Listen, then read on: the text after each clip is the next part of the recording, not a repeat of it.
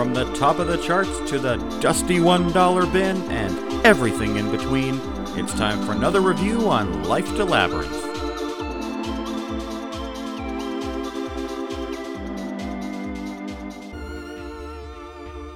Hello, welcome to Life to Labyrinth podcast, our first episode, our teaser trailer, if you will. My name's Bryn.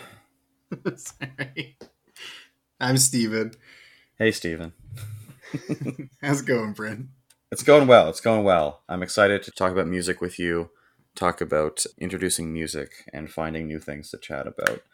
Um, just to intro our podcast a bit, I guess we are just a couple of dads. We're not the exact same age. We're about 10 years apart in age, which I think is kind of cool because it means that we have different tastes in music to a certain degree.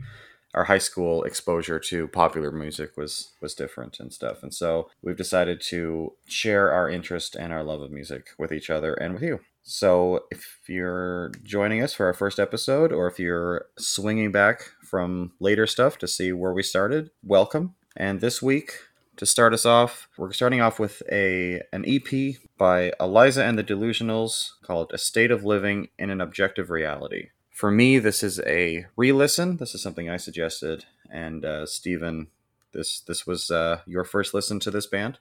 Yeah, that's right. I hadn't I hadn't heard of this band at all until you had suggested it to me, and then right, of course, as soon as you did, it made the process of like kind of picking through some of their songs. But no, I think it was a, it was a really good suggestion. I wasn't sure what to expect, but so far I've been pleasantly surprised for sure. Yeah, um, I honestly don't remember how I found them. Um, I it could be something that I shazammed from a television show, or it could have been, you know, something I I heard at the grocery store or something. I don't really listen to the radio anymore. So, you know, like we were we were talking about kind of before we started recording, one of the biggest surprises I think we both had is finding out how popular this band has become. Yeah, absolutely. Like when you first mentioned them, I did a bit of digging and, you know, pretty immediately saw they were, you know, this small indie band coming out of Aust- like Brisbane, Australia. Um, and I was expecting some decent reach, but I wasn't expecting to kind of see this like explosion onto the charts that we're seeing with this the, the first track in this EP. Yeah,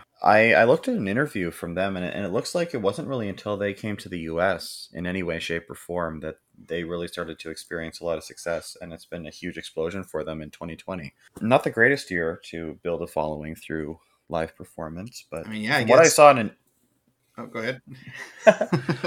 I was just gonna say, like, kudos to them for making it work. Like, um, like you said, uh, I did a bit of digging, and yeah, sh- this band started. Eliza was 19, 2016 when they founded. it.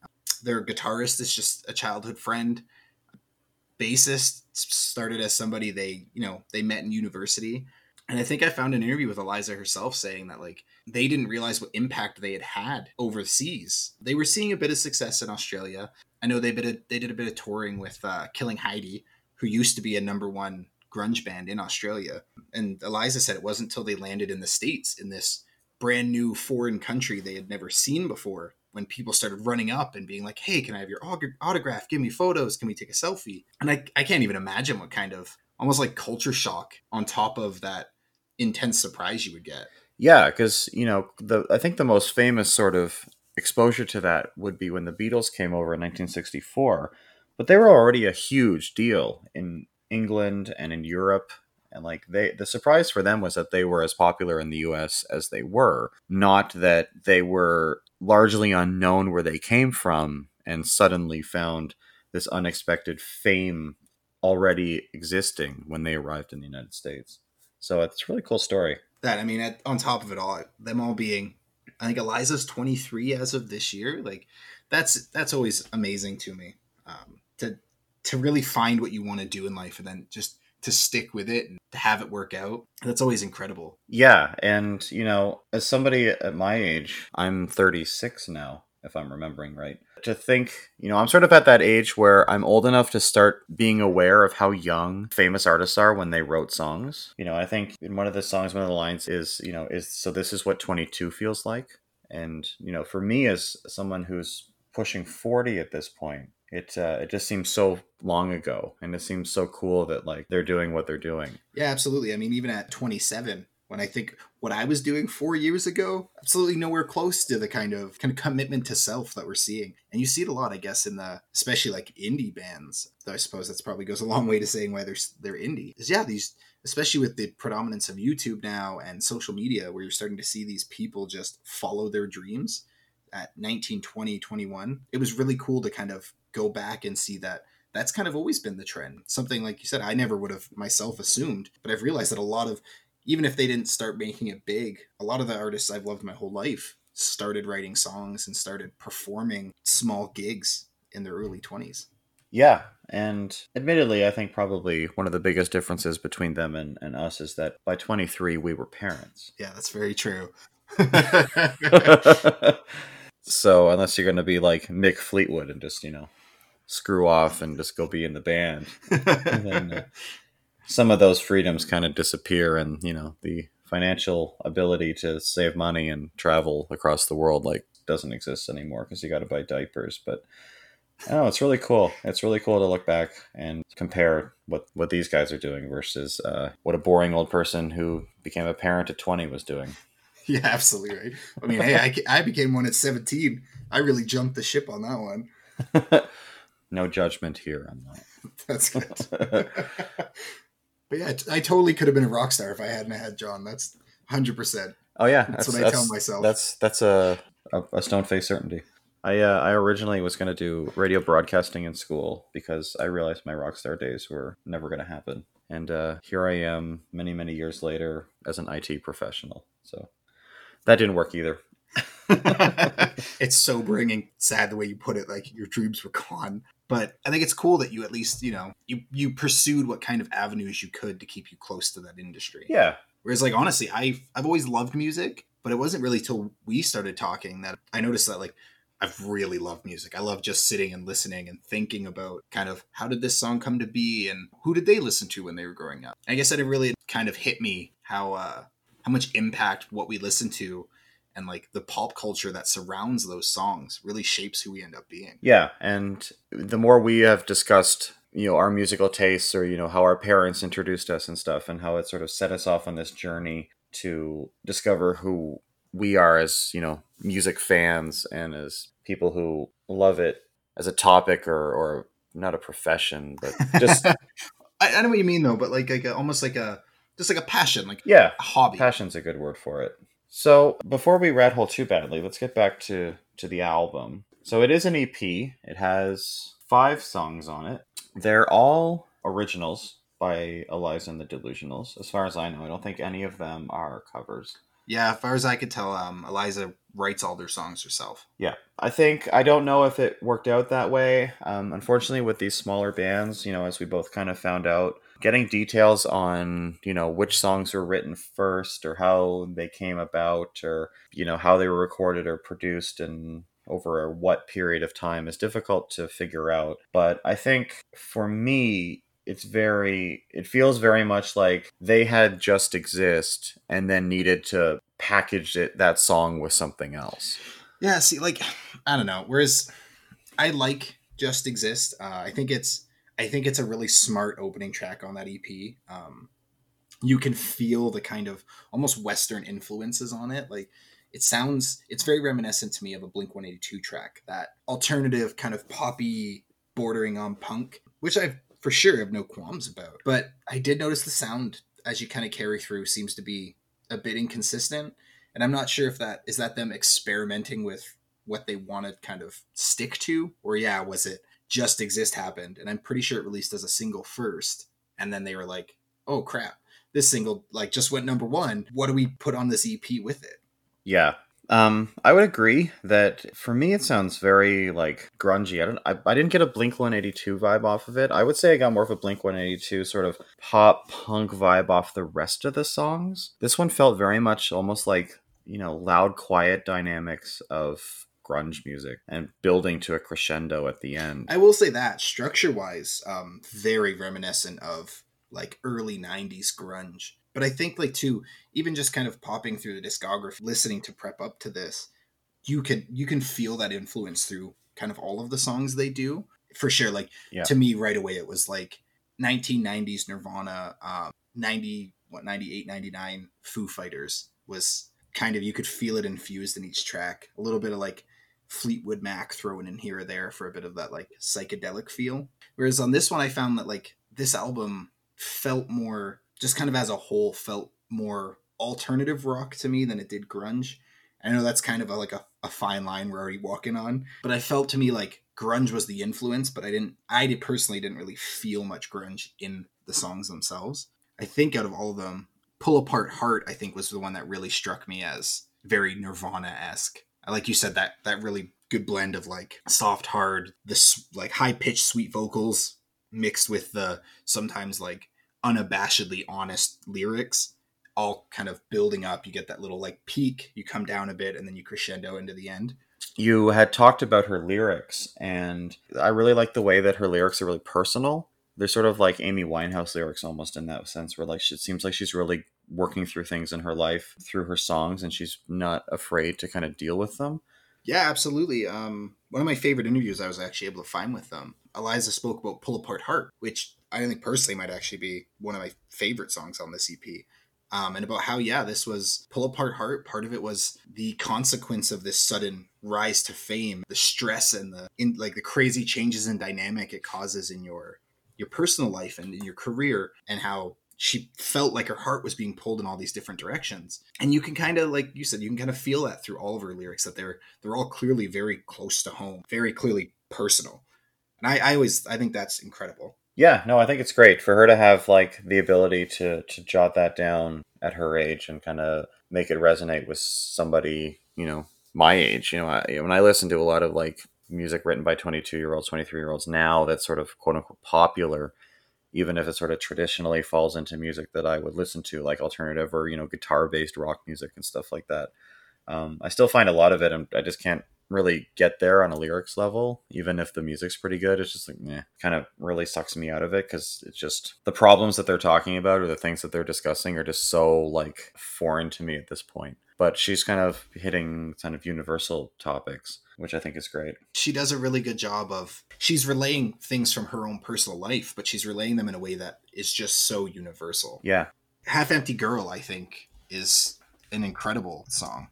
I don't know if I heard that one because on because I'm not sure if you and I were listening to different versions of the same EP because this the EP I have track listing is Swimming Pool, Pull Apart Heart, Just Exist, Alive, and Feel It All and Nothing. Oh, how did I end up on a different version of the EP? So I heard all of them. My version has Just Exist, which was released as a single, so they must have just repackaged it.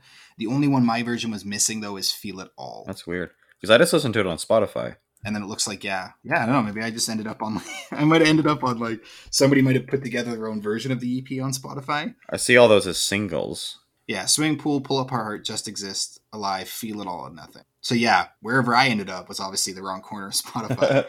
but the first four tracks are the same. They mine's just in a different order. The final track, Feel It All, actually, I didn't listen to because I I somehow ended up on the wrong album. Okay. Uh, it's good. It's a good track. I would say it owns the EP well. Because yeah, when you were talking earlier about "Just Exist" being the first track, I, I didn't really want to jump on that, but I was like, no, it's not. yeah, you totally should have. I don't know how I made that mistake. But see, this track list makes way more sense to me. I was kind of after kind of going into their back catalog once we started listening to them. I was a little disappointed that this "A State of Living in an Objective Reality" didn't feel as solid a concept album as their first one did. The deeper end, which they released in 2017, is start to finish an incredible concept. Like it's yeah. it's a personal story of a relationship with its highs and lows. The order I was listening to these tracks in felt kind of disjointed. They didn't make much sense to me, but looking at them now that makes way more sense. And yeah, like the album starts off with that kind of feeling like you're stuck and you're you're not sure what to do next you just know something needs to happen into the conflict of having all these different emotions and avenues in your life you have to pursue or close off. Yeah. And then having it build up to, well, all I've heard up to was alive. But I imagine Feel It All is probably a perfect capstone for it. It is good. It's a shame that you didn't get a chance to listen to it before we recorded. Yeah, I think it, it does build. It's a, it's a good package. I find, for me, like we were talking about Just Exist, I find it's placed well as third song. But I find that listening to the back three songs instead of the first two, Pull Apart Heart is really good, but I find Swimming Pool and Pull Apart Heart, the production on them, I find her voice gets washed out a lot. See, yeah, I noticed that on um, I noticed it on Swimming Pool a lot more, but I do agree with that. The vocals did get washed out, and I think that's a shame because I think such a strong part of this this band's kind of presence comes from those those vocals. Yeah, like Just Exist for me, the best part of it is that her vocals are front and center and that she builds and builds and builds um, until you know the big ending, where she really, really pushes her voice in a way that she doesn't get even close to in any other song on this record. For me, it's very reminiscent of "Lazy Eye" by Silversun Pickups, the way that "Just Exist" builds. Yeah, yeah, absolutely. I could I could see that, and you know, branch off into a fun little kind of side trivia. Actually, uh, Silversun Pickups just recruited Eliza and the Delusionals to help them with their tour. I think it was planned for this year, but I imagine with you know the global pandemic and all it's been pushed back Yeah. um, but when just exist hit number one on sirius xm's alt nation it was announced that the silversun pickups actually were going to kind of pay to fly them out and have them be their opening band on their next tour That'd be really cool. I would definitely go see that. It would be that'd be a good show. But yeah, for me the songs are I think structurally so similar that when I think of Just Exist, it's Lazy Eye that comes into my head. I don't know why, but I can recall Lazy Eye when I try and think of Just Exist. When I hear Just Exist, I'm like, this is a great song, love it. But to recall it, I find it difficult to recall. And Lazy Eye by Silversun Pickups is all that my brain can like bring me to. I don't know yeah. I, I can see that oh absolutely if if i was driving down the road and one of those two songs popped on the radio i it would take me a solid i don't know 15 20 seconds to even attempt to recognize which one it was which i get but is it's also kind of a shame right like i think eliza brings a different kind of almost energy to the tracks that she's on but that one just like i said i think that's part of why it had such a huge appeal with their us audience right is that it just it sounds so familiar to North American audiences. Yeah, I'd, I'd agree with that. The interesting thing will be to see where they go from here. I am very I am very excited to see kind of where their career path goes. I I loved every track I listened to of this band. Um, they're solidly one of my new favorite artists um, because I think they make for a really good. They're like a an almost like a modern modern version of like what grunge and alt rock could have been. Sometimes when I listen to their songs, it feels like I'm listening to bands like Nirvana being the, you know, the biggest example. I'm listening to them a decade later. If they had come along 10, 15 years after they did, I feel like this is the kind of sound we would have landed on. They definitely feel like a band that would have been on tour at that time. When you think of the post punk stuff that was out then, the Riot Grrrl stuff that was out then, I, I could very easily see them fitting very comfortably into all of that. I don't know if they would have made it to number one on the alternative hot 100 in those days i think the fact that they're sort of different now because let's let's be honest like rock rock music is dead it's never going to be anything close to what it was and the early 90s grunge and alternative music was probably its last real big kick at the can Yeah, for sure. And I think you find that with Rock's Dead, So's Punk. And it lives on. It lives on in new forms. And I think, yeah, it's a really good way of putting it. I think this is the new kind of the next stage of where like that kind of alt grunge rock goes. And I think Eliza and the Delusionals are a good band to be kind of spearheading this rebirth um, and this new like modern attempt at that kind of early 90s rock. But it'll never be what it was. No. And that's just trying to do that is just a recipe for disaster. If a band today released, you know, Rancid's East Bay Nights, it wouldn't sound even remotely close and it wouldn't it wouldn't capture the same lifestyle and pop culture that influenced those songs because that pop culture is gone and it'll it'll never be back. Yeah. Also, the this you know sociological conditions that created things like punk and and post punk girl groups and stuff like that. That doesn't exist anymore either. You know, there's all kinds of new problems that new angry music is going to come out about. You know, this past you know the pandemic is going to be huge for music, but you know the fact that you know you're never going to get a band like the Slits again, and you're never going to get you know a band like Sonic Youth again, and you're never going to get a band like L7 or you know any of those Bikini Kill. Like they just like Eliza and the Delusionals is is just for me feels like the next logical progression. Like it's been 25 years since you know those bands kind of had their moment, and this is where that music went to. This is you know where you know the Riot grrrl movement went to here. Yeah, this is the music that was born from those tracks, right? In the same way that you know Velvet Underground birthed a whole new genre of funk punk music almost like that weird ex- experimental and then like iggy pop and the stooges were influenced by underground but then rancid was influenced by iggy pop i think yeah this is this is where we're going to start seeing the birth of bands influenced by people by, like l7 and bush those ones you just we don't really hear about anymore and we don't we don't see on the tracks anymore because 20 30 years on that music's just kind of it lives on in those of us who grew up with it but to the new generation it'll always be classic rock, quote unquote. Yeah, like yeah, classic rock or you know old, not cool music anymore. You know. Yeah, as my nine year old says, old people jams. Old people jams. yeah, and I mean it's we're gonna get there on the podcast, I'm sure. But you know, I think they're a great band. I think everything that I've heard from them, I would I can't pick out a song that I would skip. I can't pick out a song that I would say I didn't like it. I've listened to the other I've listened to what is it? The Deeper End. Ah, uh, yeah, Deeper End was their first EP. Yeah, I've listened to it a couple of times. I didn't. I can't say that there's any songs on that I don't like either. So think they're a really strong band. I mean, obviously they don't have a full length album out yet. They don't have a whole lot of discography yet. But I think the way they're doing it is actually really smart because they're growing their sound, they're growing their songwriting abilities, they're figuring out how to record, uh, they're figuring out how they want to sound and they're figuring out sort of how to be a band at the level that they've found themselves to be without having the weight and the obligation of you know a 14 or 15 song full length album yeah i think i i think overall i agree there wasn't i didn't the only song i didn't listen to at this point because i did actually well we were talking go pop feel it all in the background the only song i haven't listened to now is the ground which was their first single um I just never quite made it down to there. But from everything I've heard, it's a it's a really solid sound. And between the deeper end and a state of living, I didn't find that their their sound changed drastically. I just found the production clearly changed. Just in overall terms of quality, their new EP sounds much more like a produced album than their first one did, which gave me a lot of almost like garage rock vibes to it. But yeah, there wasn't a single song I, I skipped right. or kind of jumped through.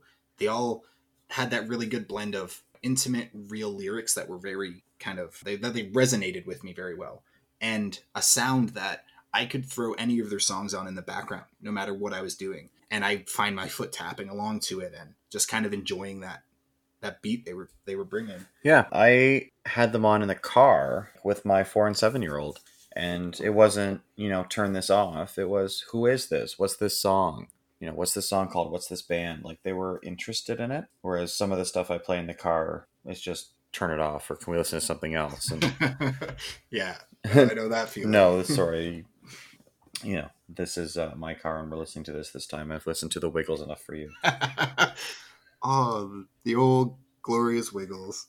Maybe we'll do one of their albums. Oh, well, you just had a baby, man. you you have to go through it all over again. Oh, and I am just so excited. Can't wait.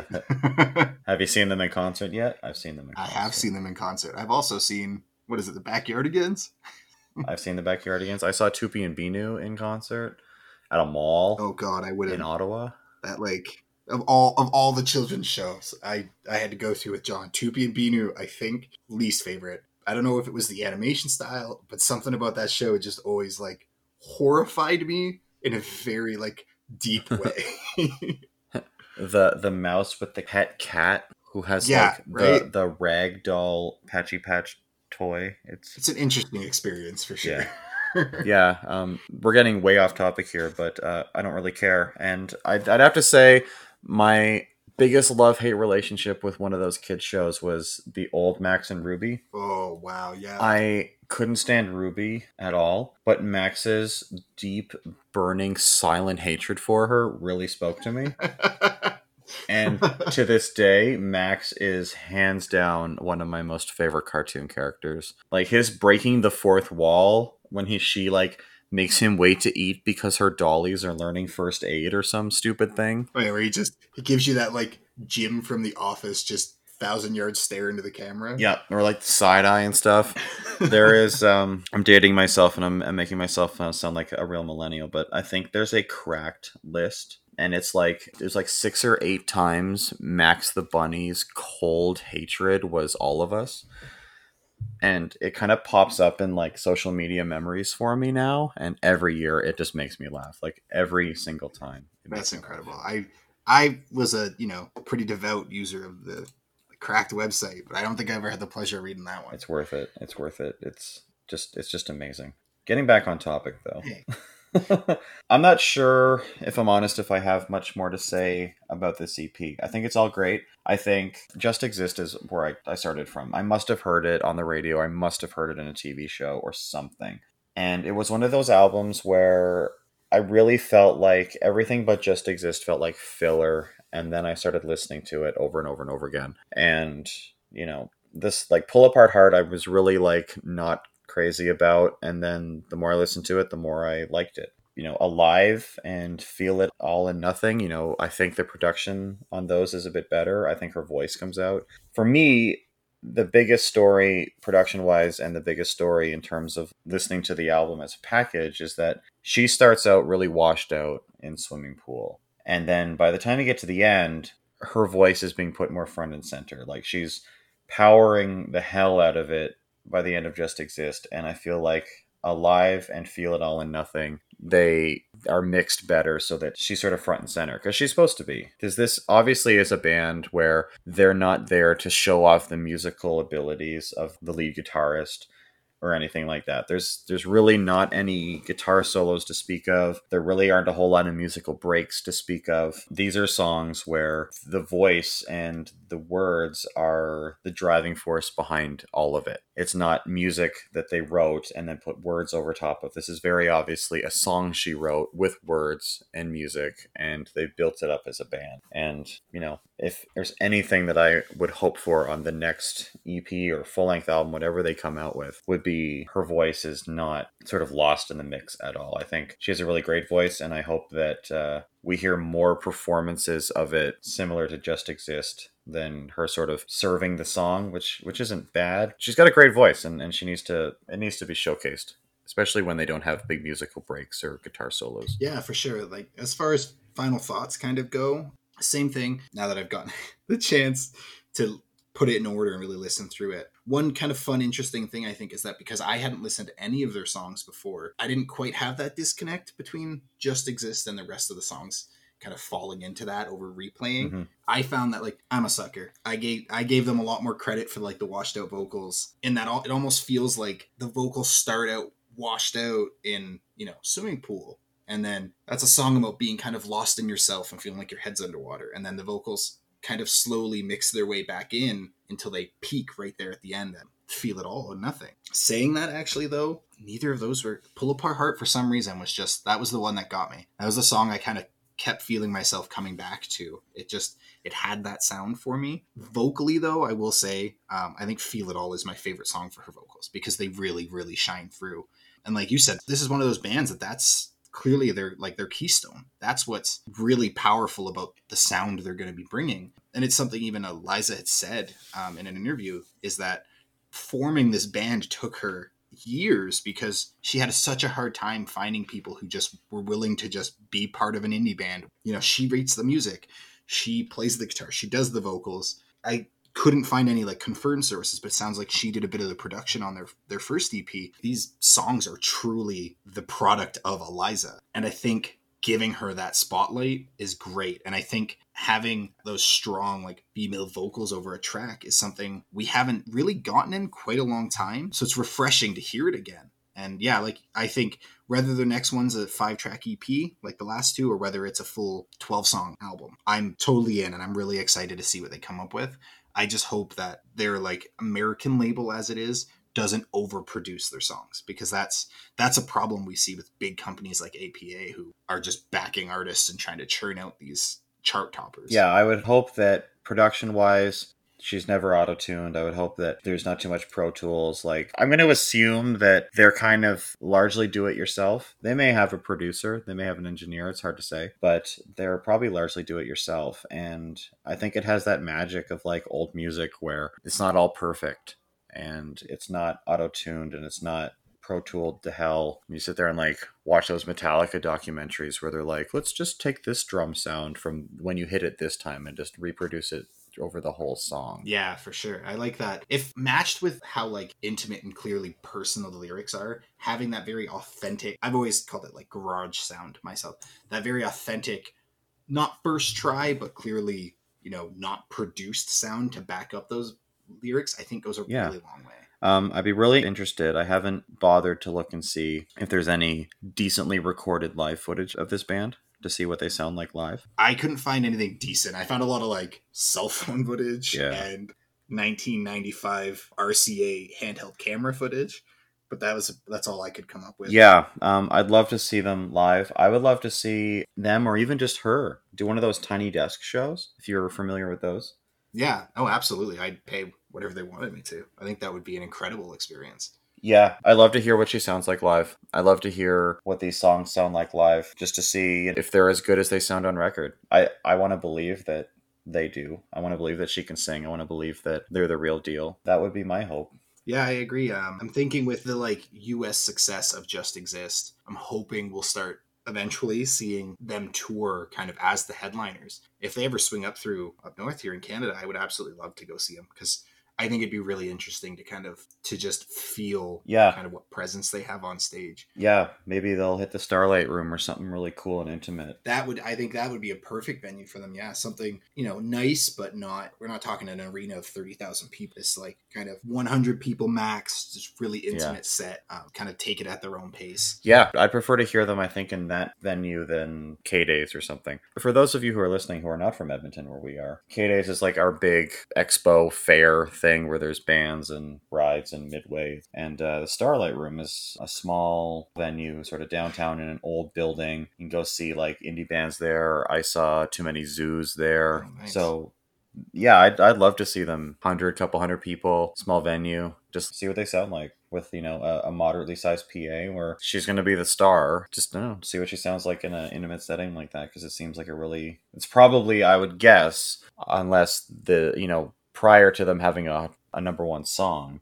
But again, it's an alternative number one song, so I don't really know what that does for a band anymore. You know, you think back in the day, like Thin Lizzy got a number one song, and they were like in limos playing stadiums. I, I feel like that's probably not the case anymore. That's true, and with it being with it being like Sirius XM's Alt Nation channel, especially mid kind of this pandemic, I think a lot of the numbers they're tracking are going to be digital plays, and that's still great. It's still a really good marker for how well people are receiving them. But right, it would be infinitely more interesting to kind of see how they do out in the wild, so to speak, and kind of see where this, for now, momentary like explosion in fame brings them. Yeah, absolutely. I think if she doesn't blow it, and I, I, I think of, you know, because it's Eliza and the Delusionals, I think of it's her band, obviously, and it's her that's famous. You know, you, you can think of even like Billie Eilish. Yes, her brother's every bit as important, but she's the star, and she will be maintained as such, whether Finneas is part of it or not. Um, and I think Eliza's going to be the same story. If it's her with an acoustic guitar, um, in a coffee shop or them on stage at, at uh, you know Coachella or some crazy music festival. Like I, it's it's her band. Nobody's going to be there to see anybody other than her. And I would definitely go. But yeah, I'd rather see them. I think in a smaller venue than Oh yeah, definitely. yeah. It uh, it at the beginning it it's it hits sort of like you know any kind of nameless indie alternative band. It's just like okay, I'm glad there aren't too many songs, and then you listen to them and you just put him back on again and listen to him again and you listen to again. That's great. So yeah, that's that's kind of my thoughts. I think they're great. Eliza, if you're listening, show off that voice some more in your next recordings. And uh, come to Edmonton, play some small venues when COVID's over. You'll have at least us there. If nothing else, you'll have we these did two a podcast about you. rocking out in the front row. yeah, no, I'm really excited. Really excited for like, what we're gonna find because this was a. I, I heard the first kind of couple beats of one of their songs and was like, yeah, I kind of dig it. It's not bad. And then three, four songs in, I was just totally sold. All right. I think for a teaser episode, Yeah, I think we did a pretty good job. And I like kind of just some of the side routes we ended up taking there. Like we're dads through and through. There's no doubt about that. oh yeah, But yeah, I think I think we're at a pretty good kind of since we talked about kind of all the songs, where how we feel about them, like personally, how they fit into the album. Yeah. Um, do you have thoughts on what you want to listen to next? I suggested this. Do you have Do you have something to suggest? Um, damn it, caught me unprepared. No, if you don't, it's fine. I did. I did have a, a band set aside. Um, but then I let somebody else take over my Spotify and it's gone now. All right, I will hit you up with what we got last next, like next, because there was one um, Demon Dice I really like, but they're I don't know if they're a how much they're going to be your speed, but they've also got like four albums. So if we're going to do them, we're going to have to pick one of them. yeah. But they're my new like new favorite thing. They popped up on one of my like random recommendations, and I just I love it. It's this wicked blend of like J-pop and techno and like a little bit of like alt punk. It's just a weird sound, and I, I love it. Hey, I'm here for it. You know, the uh, the point of this is to listen to everything and all things. So as as we go along, we're gonna hit some pretty weird and eccentric corners of the music world, and we're going to probably listen to some of these records that we've talked about today. Um, you know, at some point we are going to review a Nirvana. We're going to talk about the Beatles. We're going to talk about the Ramones and we're going to talk about all that stuff, but we're going to try and take a look at it in terms of listening to it for what it is and not the hype. And when we get to the Ramones, we'll probably just listen to an album that we've never listened to before. Uh, something we're also going to be doing is listening to and reviewing live albums if we can find them from artists as we go through the month. So the idea being we're going to listen to three albums or an EP or whatever over the course of a month, and then in week four we're going to pick one of those bands and find some live stuff and talk about what they were like live because much like we were discussing with Eliza, it's difficult in the world today with Pro Tools and how everything can basically be manufactured to know what a band and what an artist is really like if you can't find them live. And it's pretty obvious when stuff is lip synced. It's pretty obvious when people are playing the backing tracks entirely, when artists and the guitarists aren't playing and the drummer's not playing. And we're going to try and find some like real, honest to God live albums and live performances and see how these bands shake down when they're standing on a stage in front of an audience. So we hope you enjoyed this episode and we hope you'll join us again for something a bit longer and something completely different. Thanks for listening. Come back next time. Bye, Stephen. Bye, Bryn. Thanks for listening to Life to Labyrinth podcast. Theme music by Devin Rose. Find Devin on Bandcamp or any streaming service. You can find us on Twitter and Instagram at Life Number Two Labyrinth.